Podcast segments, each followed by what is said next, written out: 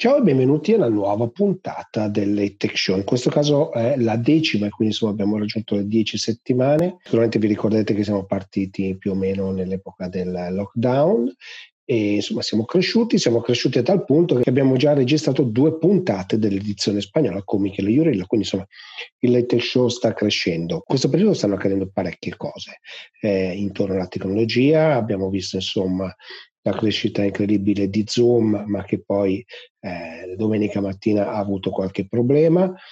Stiamo ritornando al lavoro, quindi lo smart working è messo seriamente alla prova in questo momento, perché o le aziende decidono di far lavorare a casa almeno qualche giorno i lavoratori, oppure tutto questo patrimonio l'avremo buttato via, e sarà una prova anche per tutto ciò che riguarda l'e-commerce, visto che aprono i negozi, quindi c'è la possibilità poi di andare dal proprio rivenditore di fiducia del vecchio mondo.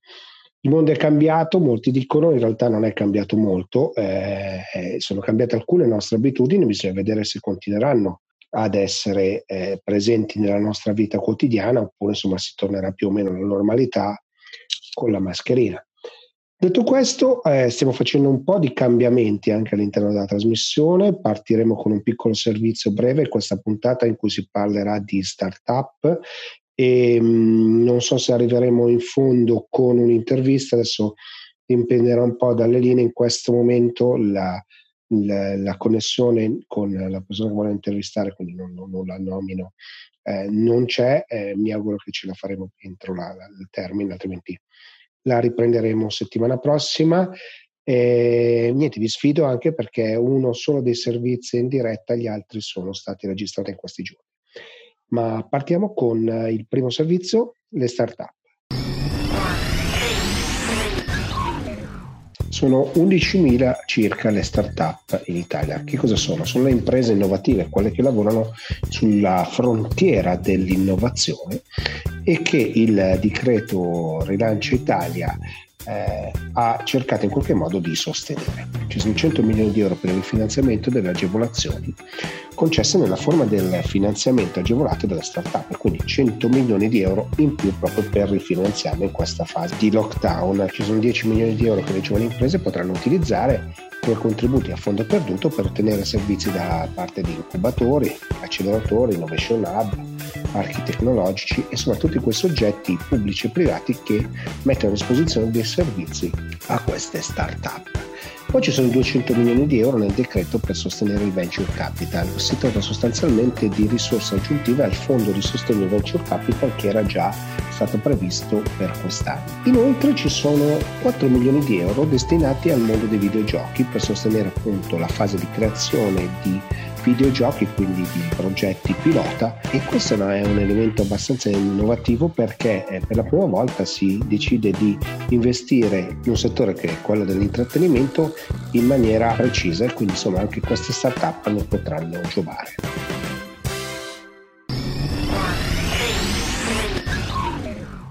Allora, siamo qui con Federico Ranfagni di Incomedia, un po' per capire cosa sta succedendo in generale in questo momento, cosa sta avvenendo lui, ma soprattutto perché è un buon momento insomma per la digital transformation. Vediamo che c'è parecchia attenzione e vorrei proprio capire da, da, da te, Federico, quello che, che stai vivendo insomma. Sì, ah, guarda, allora noi come, come azienda abbiamo iniziato a fare digital transformation da tantissimi anni e eh, produciamo proprio dei pacchetti software con i quali le piccole e medie imprese possono diventare digitali. Considera che appunto i nostri prodotti servono proprio per creare siti web e e-commerce, e quindi rendiamo la digital transformation molto attuabile per tutte quelle attività che soprattutto in questo periodo di, appunto, di, di covid diciannove sono duramente colpite, e quindi questo diciamo ci dà una, un polso della situazione, direi interessante, anche perché anche noi abbiamo visto nell'ultimo periodo un incremento delle richieste proprio di piccole imprese, piccoli diciamo esercizi commerciali che non avevano mai eh, immaginato di dover fare digital e di dover avere una vetrina online, e questo invece negli ultimi mesi si è sviluppato e sta andando molto molto bene. All'esigenza di base in questo periodo diciamo Covid, chiamiamolo così per, per praticità, qual è stata? Passare all'online più rapidamente possibile o, o, o che cosa? cosa? Cosa hai visto? Sì, ma allora, dal punto di vista, diciamo, nostro, riferito a quello appunto che stiamo vedendo noi, sicuramente la prima esigenza è stata quella di poter trovare dei clienti um, nel periodo in cui gli esercizi erano chiusi. Infatti, dico, noi abbiamo lanciato anche appunto una campagna che era usa il tempo che hai oggi per trovare i clienti di domani. Quindi abbiamo avuto clienti, potenziali clienti che appunto avevano, si erano aperti al mondo del digitale e quindi avevano proprio l'esigenza di dire: guarda, ho bisogno di un sito internet abbastanza velocemente, fare e-commerce e iniziare a vendere online abbastanza in fretta, anche perché appunto Um, diciamo, essendo questo, questo clima anche abbastanza di incertezza, non si avevano dei, dei, dei tempi precisi per le riaperture. E invece, dal punto di vista vostro aziendale, come, come lo state vivendo, come vi state programmando per il prossimo periodo? Ma allora, um, noi ovviamente come azienda abbiamo eh, iniziato appunto il periodo di lockdown e quindi come abbiamo attuato il remote working fin dall'inizio e abbiamo avuto e ci riteniamo un'azienda fortunata, nel senso che noi abbiamo, lavoriamo nel digitale, lavoriamo con l'informatica e quindi è stato molto veloce, tra virgolette, eh, andare a lavorare da casa e anche rimanere poi collegati sia, appunto per, sia per appunto definizione di, di, di obiettivi e task, quindi è stato anche abbastanza facile. Eh, l'altro grosso vantaggio che appunto Um, siamo stati, ripeto, sempre fortunati perché riusciamo comunque a, a lavorare, a vendere e a incassare, che in questo periodo, diciamo, non è una, non è una cosa da poco. Quindi da questo punto di vista qua, anche a livello di organizzazione, possiamo ritenere che appunto il remote working è un qualcosa che per il momento appunto sta procedendo abbastanza bene e, eh, ripeto, molto meglio rispetto ad altre realtà che ovviamente hanno più difficoltà, partono da una Uh, da un livello di digitale che magari era completamente assente o poco presente. Ah, Federico, facci una carrellata delle soluzioni che, che realizzate come Incomedia. Sì, allora guarda, noi abbiamo, mh, puntiamo moltissimo sul nostro software Website X cinque, è un prodotto, è proprio un software molto molto semplice da utilizzare, con il quale chi chiunque, e per chiunque intendo il commerciante, la, la piccola impresa, addirittura anche l'associazione sportiva web, oppure diciamo nei casi più, eh, soprattutto in questo periodo, crearsi anche un e-commerce completo e funzionante.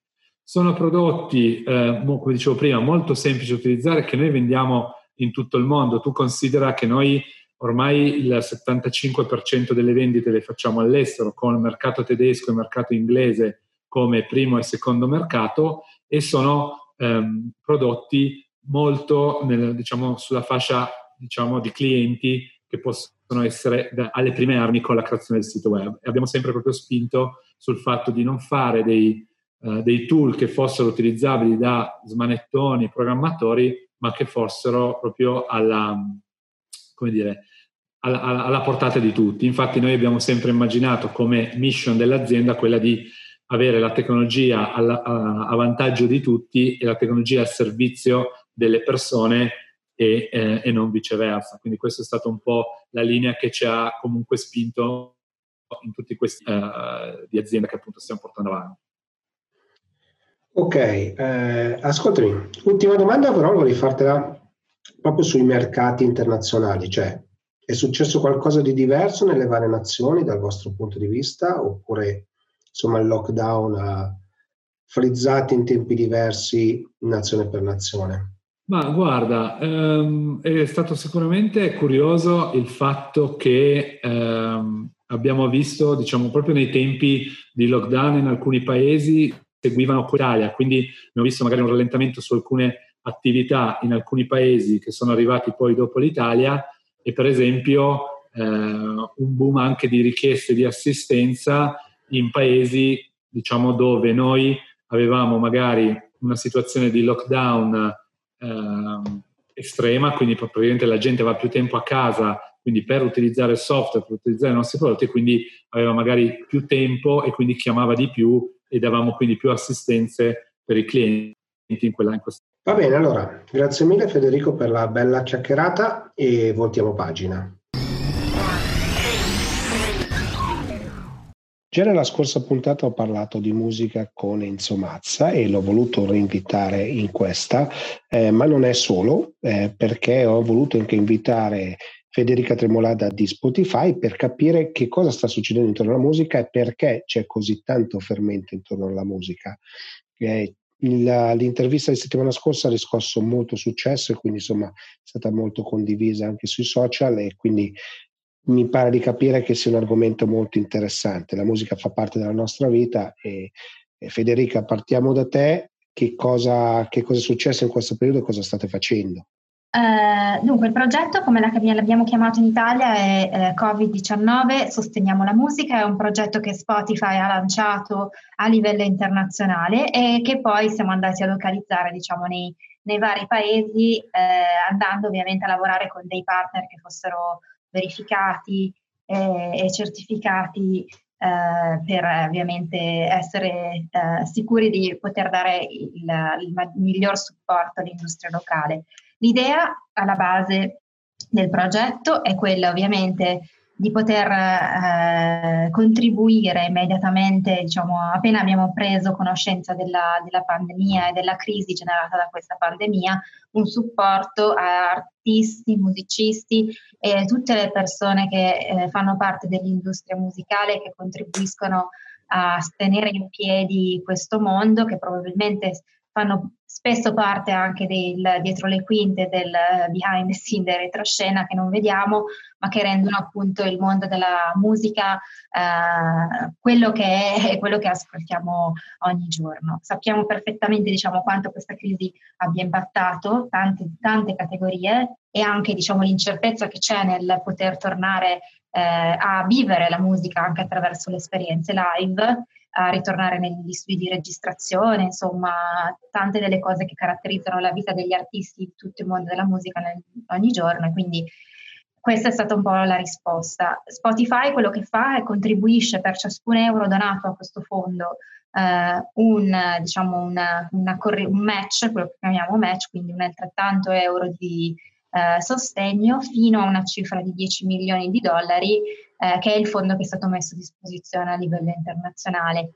Ci siamo attivati in Italia non appena abbiamo capito, diciamo, l'esistenza di questa opportunità, e mentre all'estero alcuni fondi già eh, esistevano, in Italia invece in qualche modo abbiamo, eh, abbiamo lavorato insieme a F M I eh, per eh, individuare quale, quale potesse essere la soluzione migliore. E Music Innovation Hub appunto ci è sembrato insieme il partner più adatto, proprio perché, diciamo, in qualche modo neutrale, per che è molto vicino a tutta la filiera della musica, vicino ai nostri partner istituzionali, per poter dare una risposta operativa, concreta e immediata a questo progetto. Enzo, dal tuo punto di vista, come hai accolto questa operazione?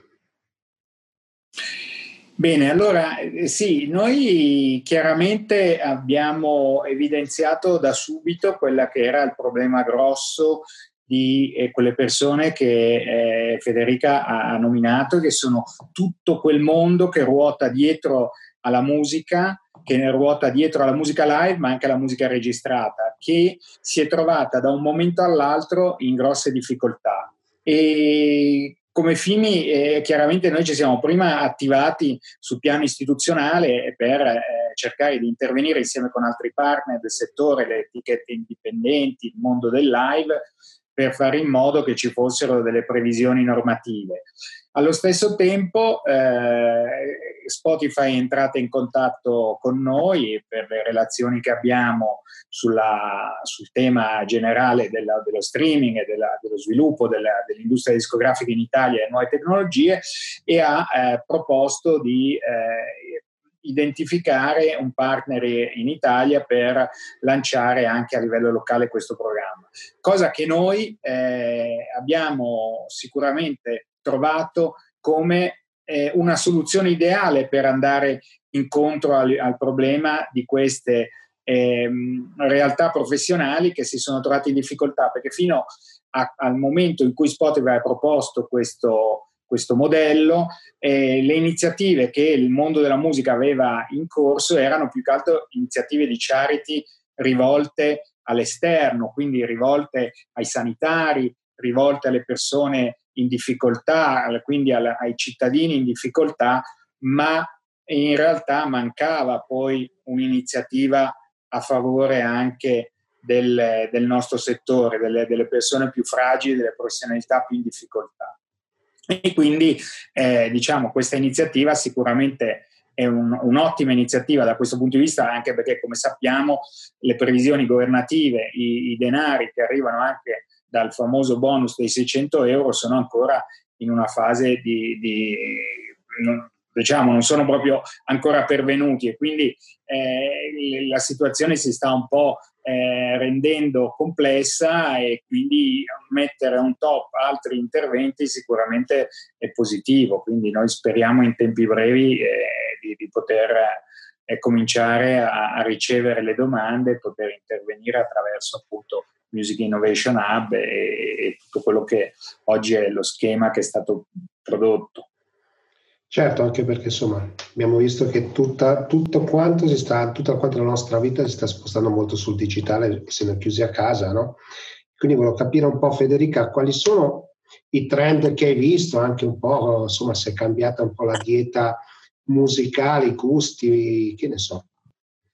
Certo, sì, beh, ovviamente lo streaming è, è sempre lo specchio un po', no, della vita della, dell'utente, perché comunque la musica eh, fa parte, no, della sfera emotiva e della nostra realtà quotidiana.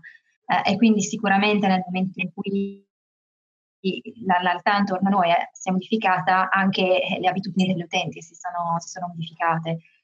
Eh, da un lato, diciamo, eh, i contenuti che sono a disposizione, anche il ritmo con cui è, ci sono le nuove uscite è diverso rispetto a quello di prima, ma dall'altra parte anche gli utenti passano molto più tempo in casa, quindi quello che abbiamo visto un po' è che eh, da un certo punto di vista è come se si prolungasse quello che accade un po' nel weekend, no? Non c'è più la giornata, la settimana, e poi c'è il weekend. Ogni giorno è un po' come se fosse domenica, eh, quindi le persone sono un po' più a casa, sicuramente i device che vengono utilizzati non sono eh, sempre i device che utilizziamo quando siamo in movimento, ma c'è una maggior componente da, dalle tivù connesse, dagli smart speaker, dal desktop, cioè da quelle piattaforme che caratterizzano di più l'ambiente casalingo e la, la staticità, insomma, essere fissi in un, in un punto. Uh, l'altra cosa è anche il fatto di dare una colonna sonora a delle attività diverse, quindi mentre prima c'era un, quello che chiamiamo commuting, cioè il, il spostarsi verso l'ufficio, che magari era il momento in cui una persona poteva anche ascoltare un podcast, uh, ascoltare un nuovo album, adesso c'è l'esigenza di avere una colonna sonora per quando siamo a casa e cuciniamo, quando siamo a casa abbiamo finito di lavorare, quando passiamo tempo con la famiglia, che probabilmente accade più frequentemente rispetto a prima. E quindi abbiamo creato anche, visto che avevamo, abbiamo capito che c'era questa esigenza da parte degli utenti, un hub proprio sulla piattaforma che faciliti la, anche la, la, la, in qualche modo la, la, l'utilizzo e la, la, la scoperta di questo tipo di contenuti. Um, un altro tema è proprio anche il fatto che gli utenti vogliono uh, in qualche modo trovare altri contenuti da ascoltare in famiglia, quindi podcast per esempio che possono ascoltare insieme ai loro bambini. Eh, questi sicuramente sono molti dei trend, così come all'inizio quando c'era stato appunto il, eh, il fatto che molte persone si affacciassero ai balconi e ricominciassero a cantare alcune delle canzoni di, eh, diciamo più eh, di catalogo o relative, diciamo, al nostro patrimonio storico-culturale. Molte di queste canzoni che eh, eh, diciamo magari avevano un traffico eh, più, diciamo, statico da tanto tempo, hanno visto un boom di, di ascolti sulla, anche sulla piattaforma.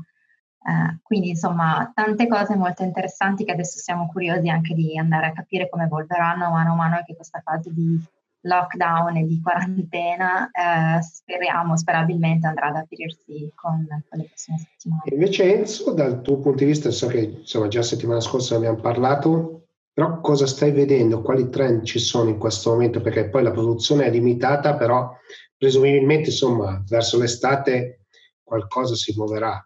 Ma allora sicuramente gli artisti e le case discografiche hanno ripreso un'attività di lancio i prodotti, anche perché questo era un po' quello che si immaginava dovesse essere la strategia in una fase nella quale all'inizio c'è stato un po' uno shock chiaramente legato al blocco delle attività. E quello che noi avevamo, dico proprio come F I M I, in qualche maniera evidenziato, era di non immaginare una situazione nella quale il, il mondo del live, cioè i tour e i concerti, dovessero in qualche maniera attendere la pubblicazione degli album, oppure gli album attendere la pubblicazione album o singoli, cioè quindi la produzione discografica in qualche maniera rallentare perché poi non c'erano incontri coi fan o concerti. Questo adesso effettivamente sta accadendo, cioè gli artisti hanno svincolato questi due scenari e stanno comunque pubblicando e uscendo sia con eh, singoli sia con, eh, con produzioni di album. Un'altra cosa interessante è che cambia, sta cambiando anche abbastanza velocemente eh, l'età dei, degli ascoltatori e degli eh, utilizzatori dei servizi streaming, che si sta spostando eh, verso età più adulta.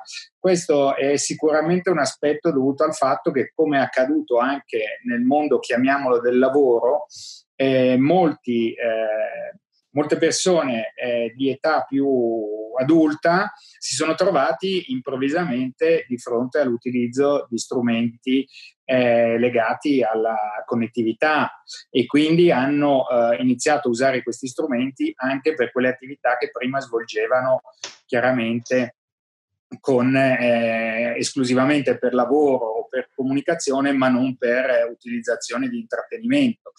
E quindi anche la difficoltà di approvvigionarsi di prodotto fisico chiaramente ha portato a una maggiore utilizzazione, e questo sicuramente è, è un aspetto che ci interessa molto, perché eh, reintroduce anche un bilanciamento tra quelle che sono i generi musicali che vengono ascoltati attraverso questi servizi, quindi aiutando in qualche maniera tanti repertori a trovare una loro collocazione nel mondo dello streaming, eh, che era un po' un'area dove si, diciamo, la, la generale filosofia eh, dice e sosteneva che in fondo fossero strumenti esclusivamente per la generazione Z. Ecco, diciamo che eh, così, per dire una cosa divertente, tanti boomer stanno passando a utilizzare lo streaming eh, sempre in maniera più eh, incisiva.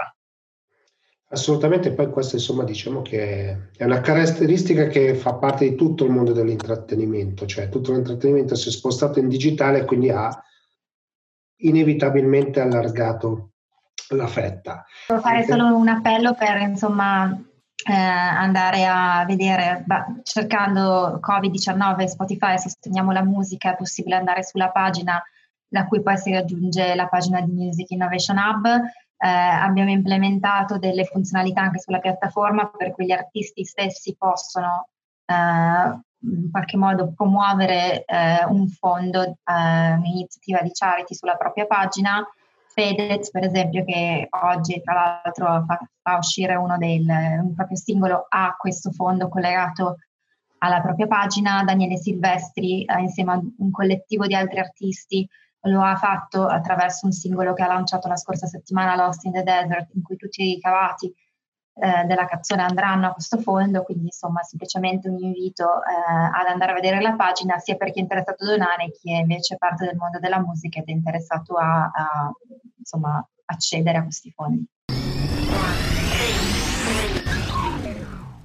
L'occasione un po' è capire che cosa sta facendo TheFork, insomma, per aiutare, visto che comunque voi siete uno strumento digitale, i, i, tutti i ristoratori che in questo momento, insomma, sono in una grande difficoltà. Quindi era un po' questa l'occasione per della chiacchierata. Sì, certo. Eh, diciamo che in questo periodo di chiusura anche noi, ovviamente, essendo chiusi, eh, abbiamo tentato di fare quello che avevamo a disposizione per aiutare durante la chiusura. La prima cosa che abbiamo fatto è attivare il delivery e il takeaway, il takeaway quando è stato consentito due settimane fa, e completamente in modo gratuito, perché semplicemente abbiamo fatto vedere il numero di telefono nell'area del ristoratore su TheFork, sulle app, così le persone potevano chiamare premendo un pulsante e quindi loro vanno a ricevere ordini, non, non come le prenotazioni di prima, comunque meglio di niente. Loro stessi l'hanno chiesto, noi subito ci siamo attivati e quindi abbiamo attivato questa funzionalità. Non è nel nostro core business, noi non facciamo delivery, facciamo booking, e questa è stata la prima cosa. La seconda cosa è ovviamente non fatturarli per il gestionale che non stanno usando, quindi abbiamo sospeso tutte le fatturazioni loro, perché in questo momento di chiusura non ha senso pagare per un servizio che non stanno usando.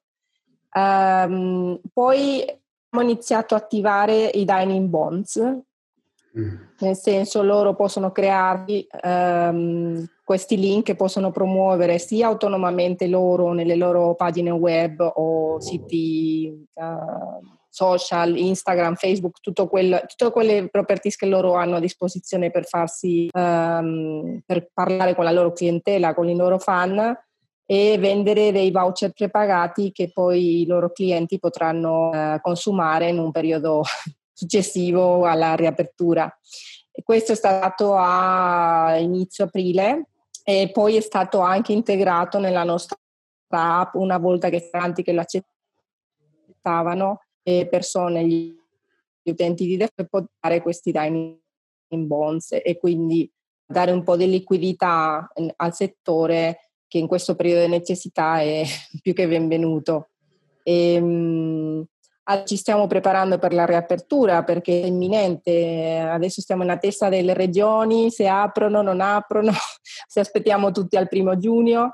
Appena si riaprirà noi abbiamo tutto a disposizione che parlerà prima di tutto per verificare chi è aperto e subito portarli eh, prenotazioni e quindi promuoverli eh, parlando agli utenti, attivando promozioni, Jammy Days, che sono un strumento che funziona molto bene, è il programma fedeltà di TheFork. E, e quindi la prima fase sarà, prima fase in questa fase due o tre, che, che non sappiamo più come definirle, e sarà eh, verificare qual è il loro stato di salute e aiutarli a, a gestire. Poi loro ovviamente dovranno ridimensionare la capienza, quanti coperti possono avere in ogni, in ogni fascia oraria. Eh, con TheFork possono anche far rendere di più il tempo, quindi facendo più servizi dovranno per forza, per fare gli stessi coperprima, fare due giri, tre giri, quando prima tutti andavano a cena alle otto, adesso magari dovremmo andare le persone anche alle sette, anche alle nove, così siamo gli stessi a mangiare, ma non tutti allo stesso tempo contemporaneamente.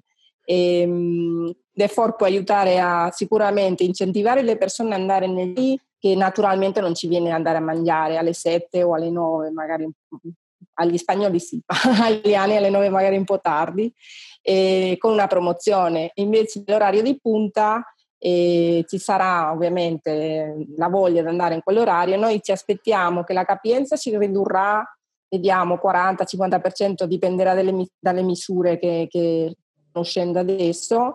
Non penso che la domanda calerà così tanto.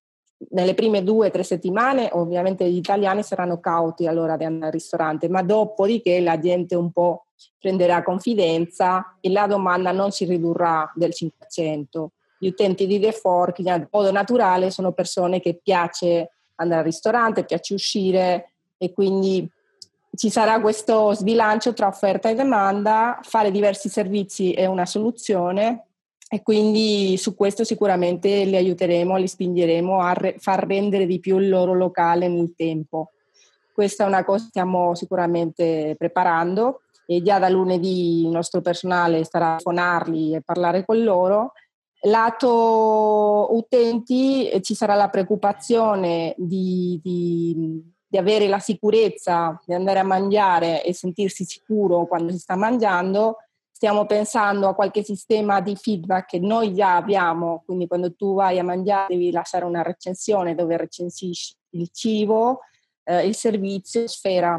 Stiamo valutando di lasciare anche alle persone dire la sua su quanto si sono sentiti a suo agio eh, con, con le misure di sicurezza per il Covid. Io mi sono sentito sicuro mangiando questo ristorante, quanto, e condividere questa azione con gli altri utenti, così hanno un'indicazione di questo ristara- ristorante va benissimo, o, um, mi fido, mi stanno dicendo le persone che, che è andata benissimo. Sicuramente un'altra cosa su cui stiamo lavorando sotto. E... Sei bravissima perché ti fai già le domande che bisogno... ti farei. Quindi, ah, scusami, no, no, ma va benissimo. Tutto il tempo benissimo. Io senza... No, ma va benissimo, va benissimo. No, sì. Ok. E poi ci sarà il bisogno di, del, di incentivare il pagamento contactless.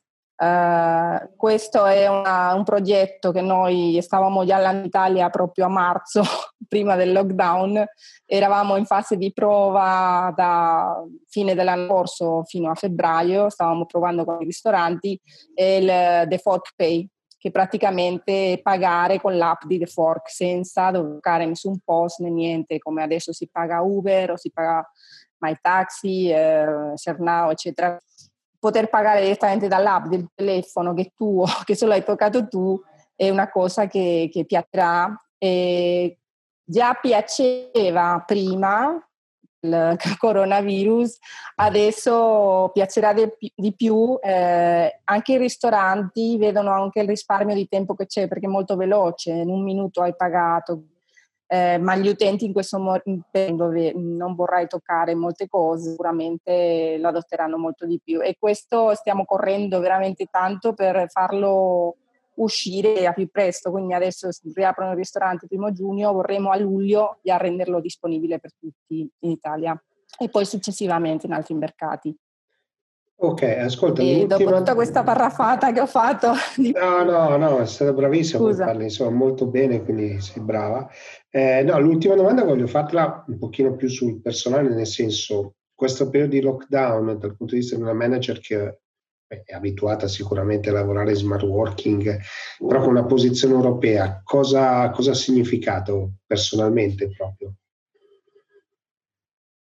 Ma penso che è un po' quello che sta significando per tutti, lavorare da remoto in casa um, è una novità, nel senso, fa ridere perché proprio prima del lockdown noi stavamo lanciando lo smart working, che ero, ero io il paladino che aveva spinto anche eh, il nostro man a provarlo, abbiamo iniziato con una settimana e adesso da, da un giorno all'altro siamo ritrovati tutti a fare smart working. Poi parlando con tutti i paesi in conference call, dove a volte ci sono non tre ma anche trenta persone, dove la connessione a volte ti manca, dove a volte c'hai, vedo che anche famiglia, il tuo figlio che sta facendo lezione e non si è scollegato, lo devi ricollegare, cioè, e, e sente una cosa, no? è, è una novità, però ogni settimana fai dei fine tuning per riuscirne al meglio. E non so, sarà il sindrome di Stoccolma, ma alla fine si abitua a stare in casa, a gestirsi tutto, a far da mangiare cose che non facevi prima. Io non cucinavo, adesso mi tocca cucinare per i miei figli e hai in mente devo fare una conference call alle due, il bambino ha la lezione anche alle due, tentiamo di combinare le stelle, poi no, va bene, nel senso cominci a apprezzare altre cose ma non facevi. Io non passavo prima tanto tempo con i miei figli. È vero che sto lavorando, loro stanno facendo lezione o loro stanno giocando. E la stessa cosa la, la riscontri con i colleghi. Anche loro stai lavorando, stai facendo una call e arriva il bambino anche piccolo, da, di tre anni, che mamma, mamma, e, e ti fai una risata, no? E, mh, condividiamo documenti. Già, già lo facevamo prima, lavoravamo molto con Google Docs, con certo. presentazioni online. Adesso è proprio la regola, sei in, di, in documenti condivisi tutto il tempo.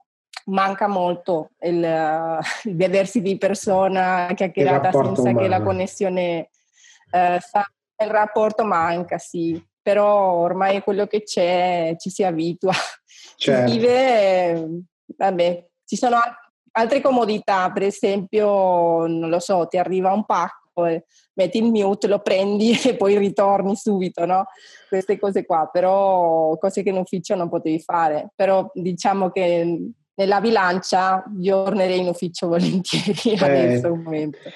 Certo, no, vabbè, questo un po' tutti abbiamo voglia di normalità. Comunque mi ha fatto sorridere quando hai detto che prima non cucinavi, ma d'altronde lavori a TheFork e quindi ci poteva stare. Allora, grazie mille per la chiacchierata. Grazie mille per la chiacchierata, davvero, per il tuo tempo e niente, buona serata. Sono qui con Giovanni Bergamaschi di Fitbit perché vorrei un po' capire che cosa sta succedendo nel mondo di Fitbit. Insomma, è stato lanciato un nuovo prodotto, eh, ma ci sono anche dei nuovi servizi che sono disponibili all'interno dell'applicazione. Insomma, l'ho voluto invitare proprio per capire cosa sta succedendo, perché mi, mi sembra di capire così a naso che l'azienda non sia più una questione di prodotti, ma soprattutto di software. È corretto?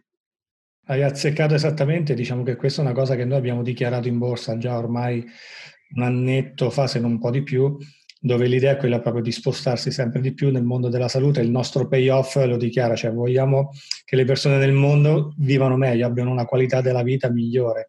E quindi cosa succede? Avendo accumulato negli anni tanti dati eh, sul movimento all'inizio, sul battito cardiaco successivamente, perché siamo stati i primi a portare il battito cardiaco al polso, sulla qualità del sonno, sull'alimentazione, sulla salute femminile, perché abbiamo un database, credo uno dei più ampi, generato ovviamente da un, da un orologio, da un fitness tracker, sulla salute femminile, perché poi magari all'inizio parlavamo allo sportivo, quindi un'età media probabilmente tra i venticinque e i cinquantacinque anni. Lanciando poi più dispositivi abbiamo allargato questa fascia di utenti, no? Con i dispositivi per i bambini, dispositivi che possono essere utilizzati dagli anziani, quindi i dati sono quelli che ti consentono oggi di poter capire il trend, lo scenario e poter raggiungere questo obiettivo di salute delle persone. Quindi assolutamente sì, il dispositivo diventa la sorgente del dato, però dietro gli algoritmi sono quelli che fanno la differenza e quelli che ci aiutano a indirizzare le persone a raggiungere obiettivi di benessere, obiettivi di salute. E soprattutto l'altra cosa che Fitbit ha fatto è quella di iniziare a lavorare avanti, far sì che le persone anche in un ambiente eh, di lavoro potessero, come dire, giovare del fatto di fare movimento, condividere determinati spazi, condividere determinate motivazioni, che è il leitmotiv di Fitbit anche a livello social. È uno dei motivi per cui Fitbit viene utilizzato, perché è anche il fitness social più largo, diciamo, al mondo. Quindi questo sicuramente sì. Poi io vi uso sempre quando faccio qualche speech, eh, siete tra quelli che piglio, a cui rubo un po' di cose, no? Per cui... Il, ovviamente l'orologio è un, un Internet of Things evoluto, no? Nel senso che dialoga col mio smartphone. Adesso vabbè, il quattro ha il G P S, quindi addirittura per una parte di, di, delle cose che fa autonomo, però ci posso pagare, quindi fa parte di, no, di quegli oggetti che noi chiamiamo intelligenti, che poi intelligenti non sono, perché fanno quelle giuste, quelle cose che servono per le funzioni che hanno, no? Dal vostro punto di vista, visto che avete lanciato appunto il quattro e, e state rivedendo anche le prossime linee, progettare un oggetto di questo tipo oggi cosa significa? È una bellissima domanda, perché se io avessi risposto a questa domanda prima del virus probabilmente ti avrei detto qualcosa che oggi probabilmente è totalmente diversa. Nel senso, ovviamente tu sai bene che sviluppare un dispositivo non lo fai dall'oggi al domani, a volte richiedono diciotto ventiquattro mesi dal momento in cui viene concepito al momento in cui viene messo sul mercato. Il time to market. Il problema è che noi non possiamo oggi pensare solo a sviluppare un dispositivo, perché quello che dicevi te, no, dell'intelligenza, c'è cioè dietro un mondo che molti non, non capiscono, no? Cioè il fatto che io, analizzando il tuo sonno, Eh, quindi dal dispositivo, eh, quindi è un sensore, riesco poi a dirti qualcosa, perché dietro c'è un'intelligenza artificiale. Quindi lo sviluppo non è più solo hardware, ma è anche è molto software. C'è dietro tutto un discorso di data mining, che mi viene da ridere come parola, perché mi viene da pensare all'omino che scava dentro, no? Qualcuno che scava, non porta, ma ne tracciamo in automatico diciotto. Cosa vuol dire? Che eh, tecnicamente noi potremmo rilevare una mole dei dati dal dispositivo, perché ci sono dentro degli accelerometri, eccetera, eccetera. E secondo me costruire un dispositivo hardware oggi non è complesso. È complesso costruire un qualcosa che permetta agli utenti finali di capire il dato che io prendo da quel dispositivo. Lì la vera scommessa è lì dove Fitbit sta puntando. E c'è anche poi tutto un discorso di visualizzare quei dati, no? Per cui perfetto. Sembra una sciocchezza, però anche il mio dato del sonno, di quanto, quanto ho corso, quanto mi sono mosso, ovviamente la parte visuale ha un, un peso importante, no? Sì, sì, assolutamente. E, e come dicevo prima, cioè prima del Covid ti avrei detto il tuo sonno sia importante perché devi mangiare bene, perché ti devi allenare. Post-Covid, e noi in corso ci siamo, come dire, eh, non dico ricostruiti, ma abbiamo cambiato un po' tutto il percorso che avevamo in mente. Post-Covid ti posso dire che il tuo sonno, collegato con il tuo battito cardiaco, collegato con attività, segnalarmi se tu hai eh, l'influenza, che non voglio dire che è il Covid, perché l'abbiamo anche scoperto con il Lancet Studio che questo poteva essere fatto prima. È esattamente quello che dici, cioè io ti devo dare una visione del dato e te la devo anche rendere estetica, cioè devo far sì che tu lo possa capire velocissimamente a livello estetico. Poi se voglio andare nel dettaglio ho tutta la spiegazione. Quindi la user interface è importantissima e, e molto spesso magari mi viene anche chiesto perché Fitbit non ha messo l'E C G, non ha messo altri sensori. Io non ho la possibilità di farti visualizzare il dato in una maniera comprensibile e non ti creo uno stato di panico perché tu magari hai quello che in ambito medico viene definito falso positivo. Eh, non ho fatto il mio lavoro di aiutarti a star meglio. Quindi magari poi arriveranno dispositivi in futuro che potrebbero avere altri sensori, eh, probabilmente sia a livello hardware. Per quello che dico, a livello hardware tutto è fattibile, ma se io a livello software non ti aiuto, eh, non ho fatto il mio mestiere. Allora, chiudiamo con tre aspetti che tu reputi dirompenti del Charge quattro. Allora, sicuramente il G P S, perché eh, gli utenti ce l'hanno chiesto e alla fine l'abbiamo messo dentro. Quindi il G P S, perché il prodotto iconico di Fitbit è la nostra, il nostro fitness tracker più evoluto, più usato, quindi il G P S sicuramente è importante. La durata della batteria, Eh, perché la cosa importante è che questo prodotto dura fino a sette giorni se non utilizzo il G P S. Ovviamente se attivo il G P S si riduce notevolmente, ma questa è una cosa normale.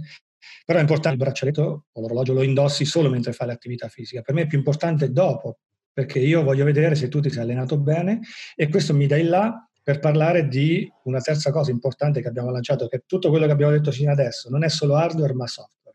Parliamo di eh, active eh, zone minute, cioè di minuti in, eh, in, attività, diciamo, in attività che mi danno la possibilità proprio di capire se mi sto allenando bene e ottimizzare il mio tempo di allenamento.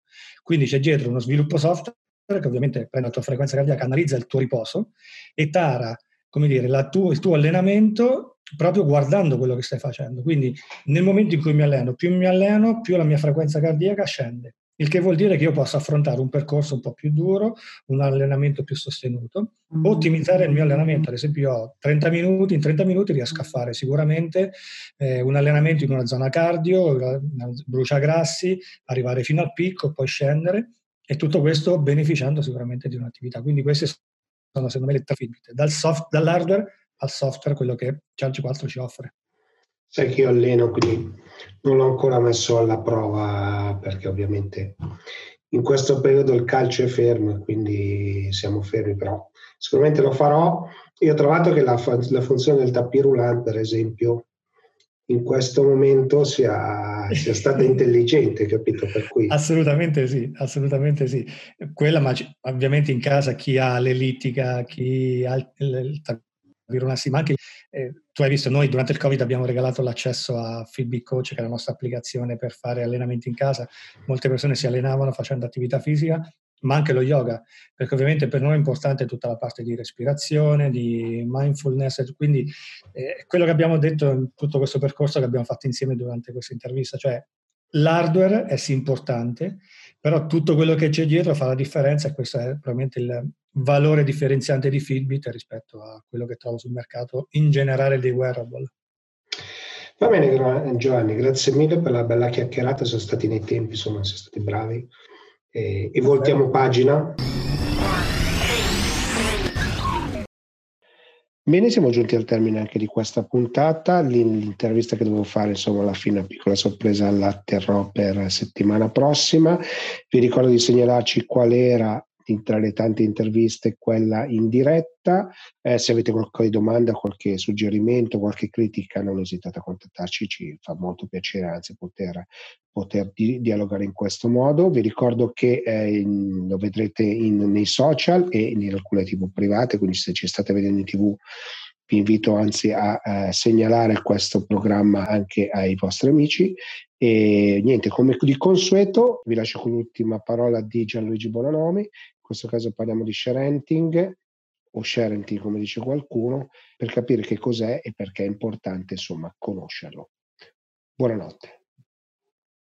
Il terzo libro che ho scritto parla di sharenting e voglio eh, introdurre l'argomento, voglio far capire quali sono cinque cose che devi assolutamente sapere su questo eh, fenomeno che si sta affermando purtroppo, che appunto ha il nome di sharenting. La prima cosa è quindi che cos'è lo sharenting. Allora è la crasi tra due parole inglesi che sono share and parenting, e quindi share da condivisione, parenting da genitorialità. Sharenting o sharenting come qualcuno dice è sostanzialmente la abitudine, direi la pessima abitudine dei genitori di condividere troppe informazioni dei propri figli online, magari per raccattare quattro like in più, quindi la sovraesposizione dei figli direttamente da parte dei genitori, che sono quelli che invece dovrebbero proteggere i figli e invece li mettono a rischio. Eh, la seconda cosa è: ma quali sono le dimensioni di questo fenomeno? Quindi ci sono dei dati a supporto? Beh, io ho trovato una ricerca degli Stati Uniti di qualche anno fa che dice che il venti per cento dei genitori che hanno i social hanno condiviso immagini anche imbarazzanti dei propri figli.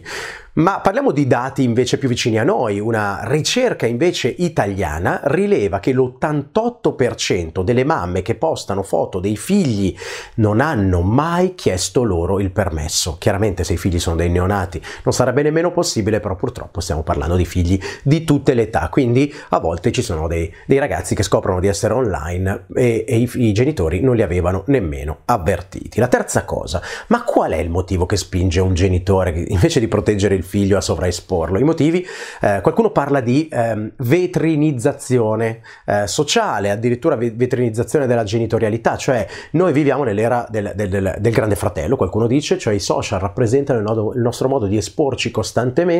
Eh, ci sembra assolutamente normale condividere qualsiasi attimo della nostra vita, che sia il momento quando siamo al concerto, invece di goderci la canzone riprendiamo eh, un video, oppure mentre prima di mangiare facciamo il foto, la foto al piatto, e quindi a molti genitori sembra assolutamente normale condividere una parte importante della loro vita, che è quella appunto di tutte le esperienze che fanno con i figli, quanto sono orgogliosi dei figli. Però c'è qualcuno che secondo me argutamente eh, ha, ha trovato una motivazione un, un, un po' più verosimile, un po' più interessante, che è quella dell'insicurezza, cioè i genitori si sentono insicuri e vogliono esporre eh, i propri figli per far vedere invece quanto sono stati bravi a creare una, così, una creatura così bella, come sono bravi come genitori e via dicendo. Chiaramente quindi queste sono due delle motivazioni, ma credo che siano le più rilevanti, le, le più importanti. Ma quali sono le conseguenze dello sharenting? Beh, sostanzialmente se fosse soltanto l'imbarazzo dei figli, eh, voglio dire, è una cosa grave, però non è, non è così diciamo eh, allarmante, e soprattutto non ci avrei scritto sopra un libro. Invece io credo che le motivazioni siano eh, quelle che abbiamo visto, ma che le conseguenze non siano altrettanto chiare, o forse eh, non sono chiare per i genitori, cioè i genitori non sanno a che cosa vanno incontro. Prima di tutto c'è una questione di privacy, eh, quindi è una cosa abbastanza delicata, nel senso stiamo sovra, so, sovraesponendo i nostri figli, ma stiamo comunque condividendo in rete delle informazioni eh, private, non, non fosse anche i dati personali del, del ragazzo, dove va a scuola, le, tutti i movimenti, dove, dove si trova in vacanza e via dicendo. La seconda cosa è una, una questione che più di privacy parla di sicurezza. Se io sovraespongo i dati del figlio, forse qualche malintenzionato può seguire tutti i suoi spostamenti. È un po' come quelli che vanno in giro con la macchina con dietro eh, diciamo Dei, dei, dei simpatici disegnetti adesivi attaccati al lunotto posteriore con i nomi di tutti i familiari. Questo è pericolosissimo, perché un malintenzionato potrebbe uscire all'uscita da scuola, potrebbe dire: tua mamma Federica ha detto che non poteva andare a prendere sia tuo fratello Piero che te, allora sono venuto a, a farle un favore. Questo non è il massimo. Ci sono altre conseguenze, uno può essere il grooming, quindi l'adescamento, oppure ci può essere una questione di furto di identità, cioè ci sono persone che appunto poi eh, hanno tantissimi dati personali a disposizione disposizione anche a partire dal, dal bambino, oppure c'è anche un tema di cyberbullismo. Molti video imbarazzanti car- caricati dai genitori sono stati utilizzati poi contro i figli, appunto dai eh, bulli, eh, dai cyber bulli anche. Eh, quindi eh, evitiamo sempre di condividere, quindi non è possibile condividere mai, neanche su WhatsApp. No, no, no non facciamo gli esagerati, sicuramente c'è eh, qualche pratica di, si dice share with care, quindi eh, condividere con cura. Se noi vogliamo condividere le, le, le foto con, per esempio, i, no, i nonni, vogliamo condividere con i, con i nostri parenti che vivono lontani, ci sono delle eh, sicuramente eh, delle precauzioni, ci sono i controlli della privacy sui sistemi di messaggistica, ma soprattutto sui social network, quindi c'è la possibilità comunque di mettere dei paletti alla diffusione di queste immagini. Io comunque resto dell'idea che tutte le volte che un'immagine viene inviata tramite un sistema, diciamo, di invio digitale, quell'immagine è persa, non ne avremo mai più il controllo, non avremo la certezza perlomeno di quello che succede dall'altra parte. Quindi secondo me l'ideale sarebbe non condividere foto di minori, di, di bambini, e, e soprattutto, soprattutto per una questione di rispetto, perché loro un domani saranno adulti e mh, avranno diritto ad avere la loro identità digitale e decidere come presentarsi in rete.